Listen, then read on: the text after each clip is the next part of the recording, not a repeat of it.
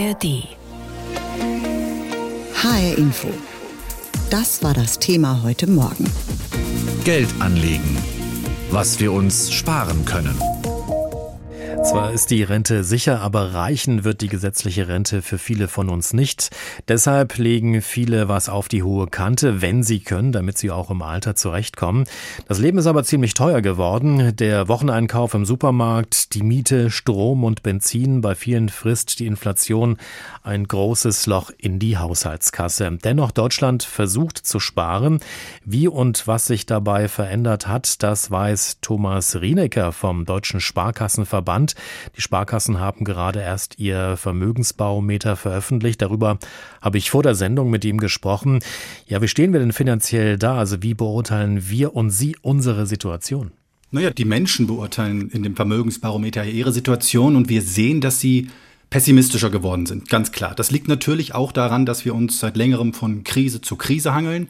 Corona war vorbei, jetzt haben wir eben die Kriege, Lebensmittel werden teurer. Das beruhigt sich zwar ein bisschen, aber eben nur langsam und das drückt natürlich alles auf die Stimmung. Wobei die Hessen zumindest ein bisschen zufriedener mit ihrer Situation sind als der bundesweite Durchschnitt. 36 Prozent der Hessen haben uns gesagt, dass es ihnen finanziell gut oder sehr gut geht und vor allem auch beim Blick nach vorne sind die Hessen optimistischer. Da sagen drei von vier, dass es ihnen jetzt in den nächsten zwei Jahren besser oder mindestens genauso gehen wird wie jetzt. Das ist auch ein bisschen mehr als im bundesweiten Vergleich. Wenn der Optimismus sozusagen vorn steht, äh, geht's dann auch eher mit dem Sparen ja voran. Wie sieht's denn mit dem Sparen aus? Wissen wir, wie wichtig das ist und tun wir das am Ende eigentlich auch?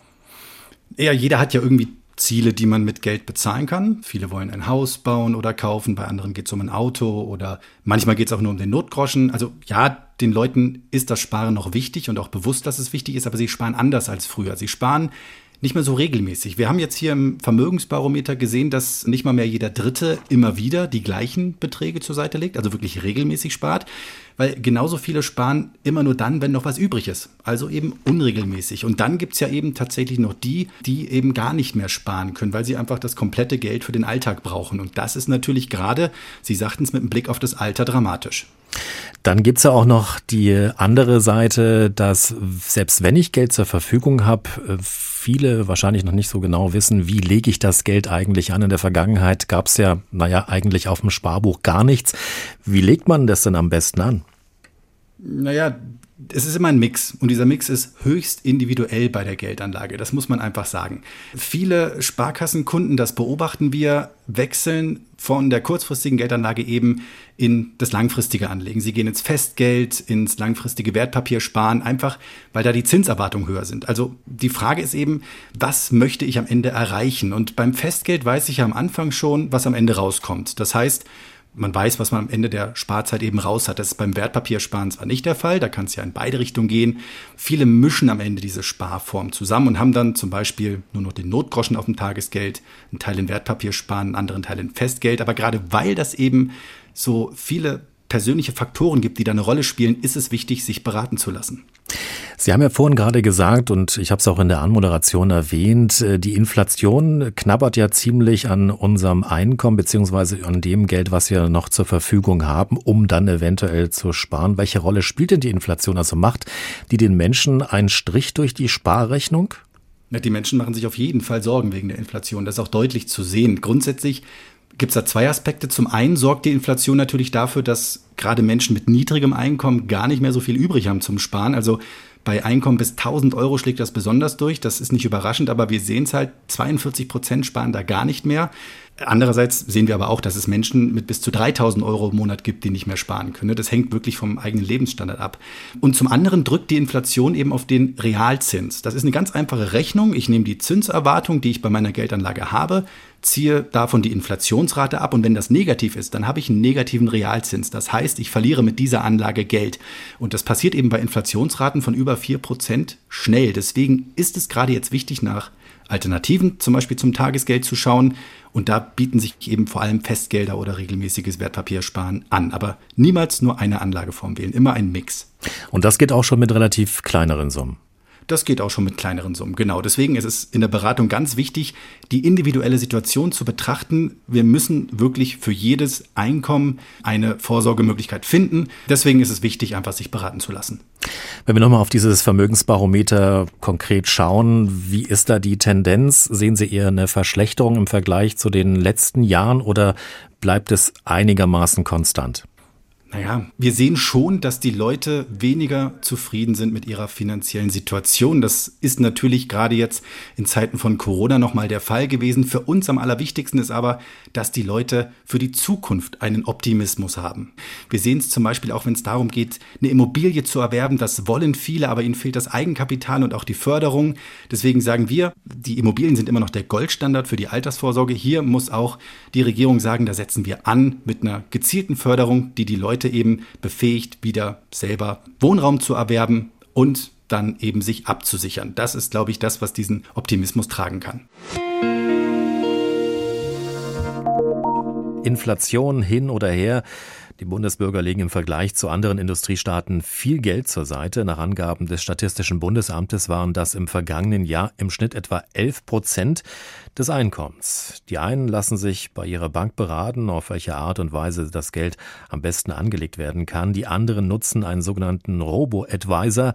Das ist so etwas wie ein Beratungsroboter, ein automatisierter Vermögensverwalter, wenn man so möchte. Häufig übernimmt ein Algorithmus die Einstellungen, laufende Überwachung und Anpassungen des Portfolios. Doch wie funktioniert so ein Robo-Advisor? Für wen ist das Angebot überhaupt geeignet und vor allem, was kostet es? Es wirkt wie eine moderne Variante der traditionellen Geldanlage.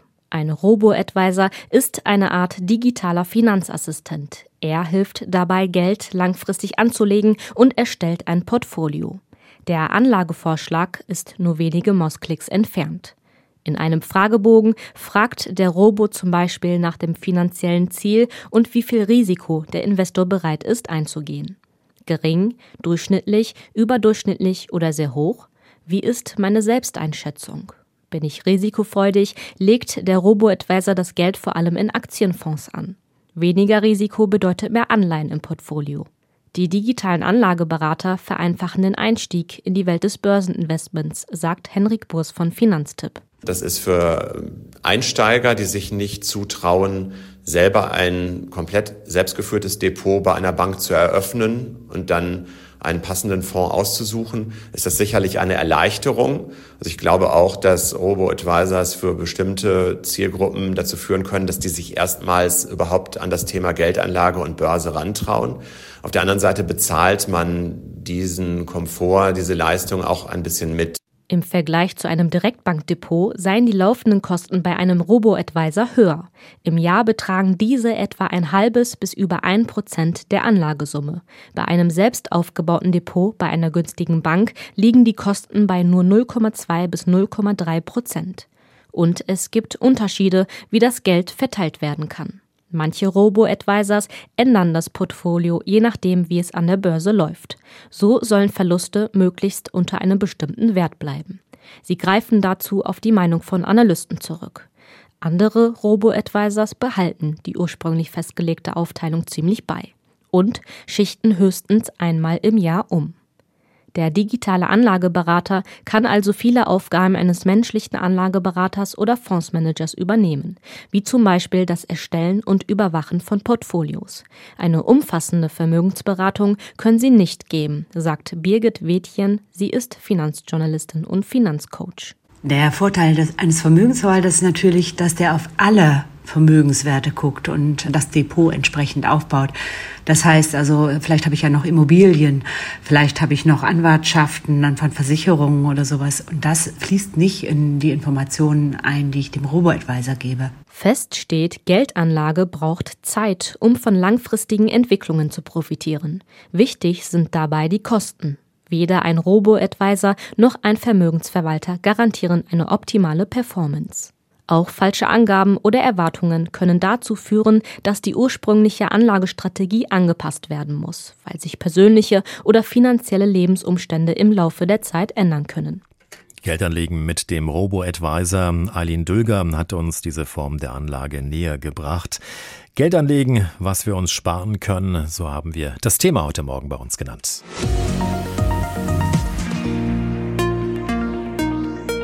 Auch Kinder und Jugendliche sollten zumindest ein wenig verstehen, wie Wirtschaft funktioniert. Bildung über Finanzen und Wirtschaft ist für viele Dinge im Leben ziemlich wichtig, aber an den Schulen führen alltägliche Themen über Finanzen eher ein Mauerblümchen-Dasein.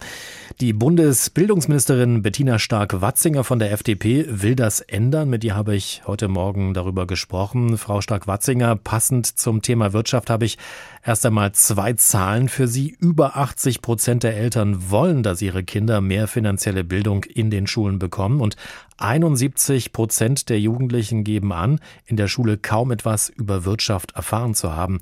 Wie sehr hat die Bildungspolitik hier also versagt? Das ist ein klarer Arbeitsauftrag und ich finde, die jungen Menschen und die Familien sind sehr klug, denn finanzielle Bildung äh, betrifft jeden. So hat das mal eine Schülerin auf, in einem Finanzforum gesagt. Das ist absolut richtig und deswegen müssen wir den jungen Menschen auch das mit auf den Lebensweg geben, was sie brauchen. Das heißt finanzielle Bildung. Das ist ein wesentlicher Teil der Allgemeinbildung. Sie haben es eben schon gesagt, Kaufvertrag, aber auch Altersversorge.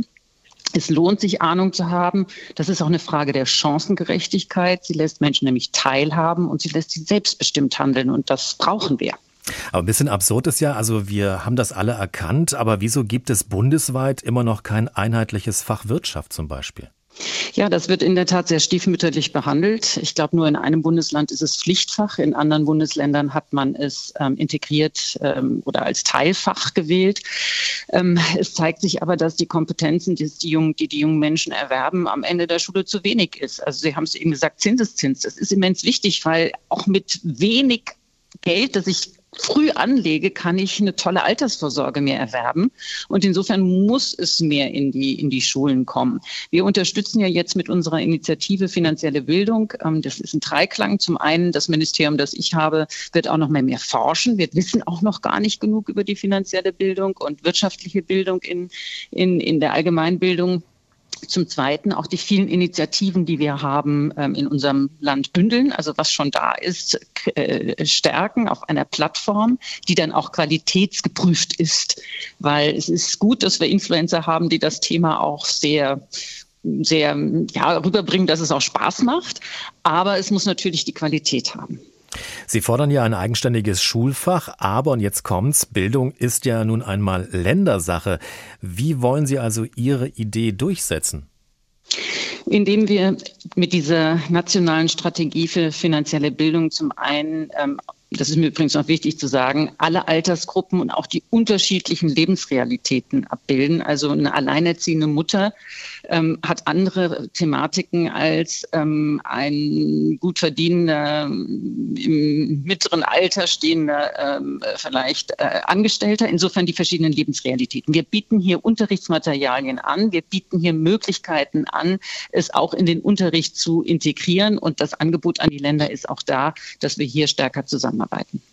Es gibt ja die sogenannte ÖBIX-Studie, also Index für ökonomische ja. Bildung in Deutschland, und äh, sie untersucht, wie es um die finanzielle Bildung an unseren Schulen bestellt ist.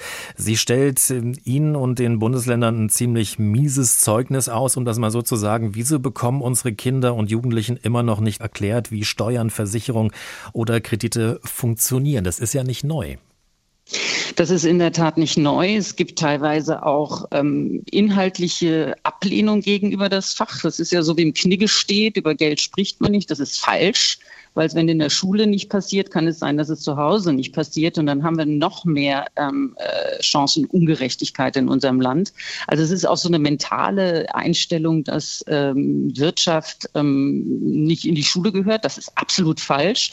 Und das Zweite ist natürlich, dass unser Bildungssystem natürlich im Augenblick vor sehr vielen großen Herausforderungen gleichzeitig steht. Ähm, das soll uns aber nicht, ähm, äh, soll aber nicht entschuldigen, dass wir hier handeln müssen. Aber in dieser Studie steht ja auch drin, dass angehende Lehrerinnen und Lehrer überhaupt nicht die Kompetenz mitbekommen, um Wirtschaftsthemen gut unterrichten zu können. Wie wollen wir das denn auffangen? Das ist wie die Digitalisierung und auch künstliche Intelligenz. Die Welt ändert sich ja sehr schnell um uns herum und ich muss mich in ihr zurechtfinden. Und deswegen muss ich eben auch diese Selbstbestimmtheit haben. Ähm, wenn ich Risiken nicht einschätzen kann, auch finanzielle Risiken nicht einschätzen kann, dann lähmt mich das und wir brauchen Menschen, die mit anpacken in unserem Land.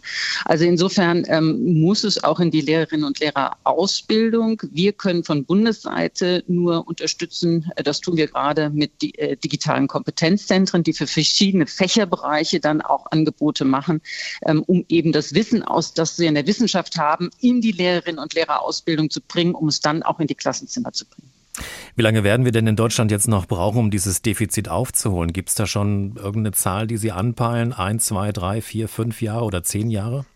Also da ähm, der Handlungsdruck groß ist, ähm, sind wir ja jetzt mit der ähm, nationalen Strategie für finanzielle Bildung gestartet, damit das, was notwendig ist an Material, auch da ist. Es gibt es in einigen Bundesländern ja auch schon. Es gibt es auch in einigen wissenschaftlichen Einrichtungen dazu schon. Es muss jetzt wirklich in die Klassenzimmer kommen. Das ist die Herausforderung. Und da brauchen wir alle dazu. Die Zeiten sind schon lange vorbei, als wir unser Geld einfach nur auf das Sparbuch legten. Wer sich um sein Geld kümmern möchte, muss sich mit anderen Anlageformen auseinandersetzen. Sie heißen Trade Republic, Robinhood oder Smart Broker, sogenannte Neo Broker.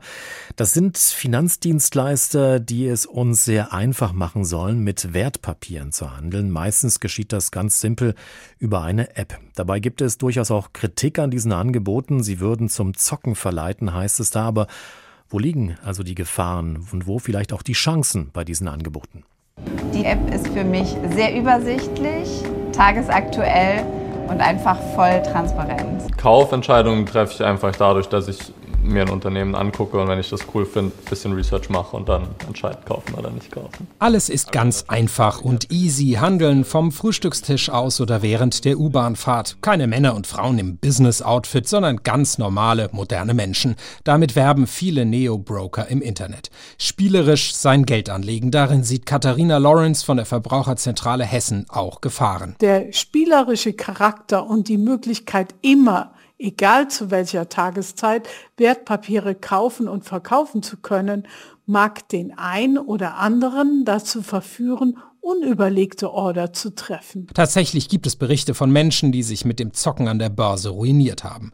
Ein junger Mann aus Kalifornien hat sich sogar das Leben genommen, nachdem er hohe Verluste bei hochriskanten Aktiengeschäften gemacht hat.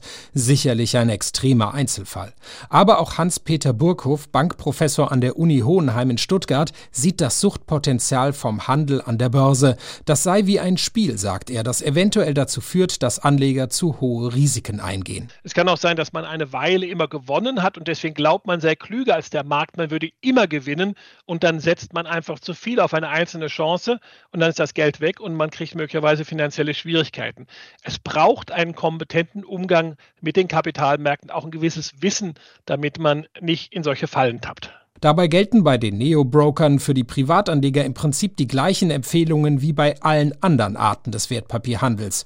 Ruhe bewahren, langfristig anlegen und nicht nur auf eine oder wenige Aktien und Anlageformen setzen. Das Problem ist halt, dass die Leute sich nicht dran halten oder dass sie einfach an diese ganzen Geschichten glauben, die über dem Kapitalmarkt erzählt werden. Und es geht um Geld. Und wenn jemand an dein Geld möchte, dann erzählt er halt die wildesten Geschichten, die ganzen Märchen über den Kapitalmarkt. Die sind halt nicht ungefährlich. Der einfache, schnelle und jederzeit mögliche Zugang zum Kapitalmarkt sei ein Risiko, aber auch eine Chance. Denn wer sich erstmals mit Aktien beschäftigen wolle, habe hier die einfache Möglichkeit, mal probeweise 50 oder 100 Euro anzulegen, sagt Professor Olaf Stotz von der Frankfurt School of Finance and Management. So könnten Interessierte erfahren, was ein Aktienrisiko wirklich sei. Also mit anderen Worten machen Sie so einen abstrakten Begriff wie Risiko auf einmal erlebbar. Und das ist durchaus ein sehr hohen Wert, den so ein Neo-Broker durch so eine einfache Plattform dadurch anbietet, dass sie einfach laden. Über die Neo-Broker ist es deutlich einfacher, in Wertpapiere zu investieren. Das ist eine Chance, sagen die Finanzprofessoren, sollte aber nicht zum unüberlegten Zocken verführen. Denn dann könne das Geld auch ganz schnell wieder weg sein. Roman Warschauer war das über Anlageformen, sogenannte Neo-Broker. Geld anlegen, was wir uns sparen können, so haben wir das Thema heute Morgen genannt. Diesen Podcast finden Sie auch in der ARD Audiothek.